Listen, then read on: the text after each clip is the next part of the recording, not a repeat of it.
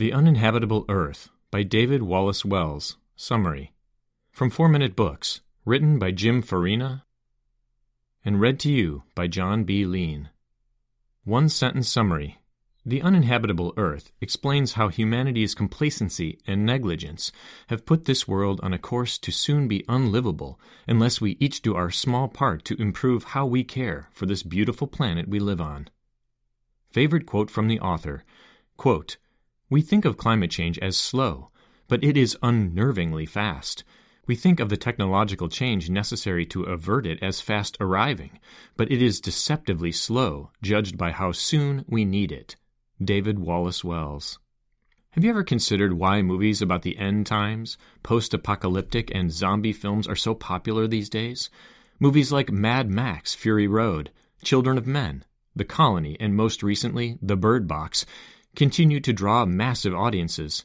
What is it about humanity's bleak future that is so entertaining to us? In David Wallace Wells' book, The Uninhabitable Earth Life After Warming, these fictionalized film accounts of what our Earth might be like after suffering the ravages of toxic air, water shortages, and melting ice caps become all too real. The chilling thought of our planet damaged beyond repair is a frightening prospect indeed and this terrifying global nightmare is closer than we might think. Here are three lessons mismanagement of our environment demonstrate. 1.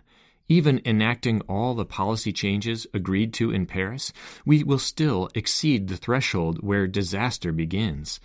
2. Without emissions reduction, we will see our oceans rise to fatal levels, putting major cities underwater. 3. Unless we change our ways, bacteria of ancient diseases in melting Arctic ice sheets will begin a global health crisis. Let's delve deeper into this chilling future that the planet Earth seems destined for. Lesson 1. The Paris Climate Agreement goals are hopelessly optimistic and too little, too late. There was an epic meeting of the world leaders in Paris about four years ago. These leaders, working towards an agreement, were trying to set new goals to tackle the mounting threat of climate change. Finally, politicians are recognizing the serious implications and urgency that can occur from this situation. From these talks stemmed the objective of maintaining global average temperatures below 2 degrees Celsius higher than pre industrial levels. This figure was chosen because it is the temperature threshold at which disaster begins. The problem is that we are going to exceed this 2 degree threshold, and by a good measure. The Intergovernmental Panel on Climate Change, IPCC, released a report in 2018. The data indicates that even if the world governments take aggressive actions now, by enacting all proposed policies agreed to in the Paris talks, we will still continue to see global temperatures rise in excess of 3.2 degrees before warning halts. This is not good news. What this means is that the world's ice sheets will still collapse in our lifetime. This would lead to the eventual flooding of hundreds of cities, including Miami, Shanghai, and Hong Kong. Southern Europe would experience permanent drought, and wildfires in the U.S. would increase 600%. And this is the optimistic scenario. Lesson 2 Atlantis might not be such a myth for long, with major cities underwater as a consequence of climate change. The best known consequence of climate change is melting polar ice caps. This will cause a rise in sea levels. Without curbing our emissions output, this can translate into ocean rises between 1.2 and 2.4 meters within the next century. To give you some idea of the impact of this, Bangladesh, which has a population of 164 million people, would be completely submerged. Other locations that would suffer a similar catastrophe, outside of all of the world's most beautiful beaches, are St. Mark's Basilica in Venice, California's Silicon Valley area, and Washington, D.C.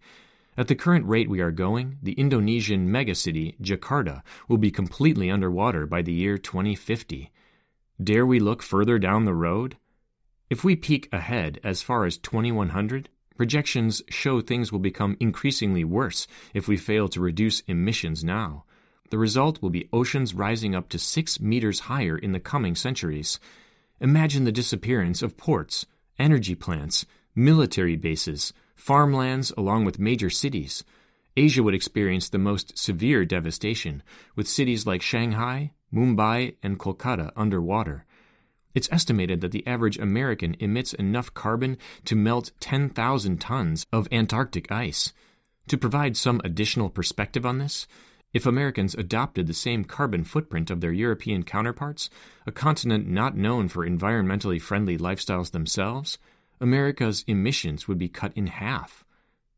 Lesson 3 We might be on the verge of a global health crisis as old diseases are revived and current ones rejuvenated.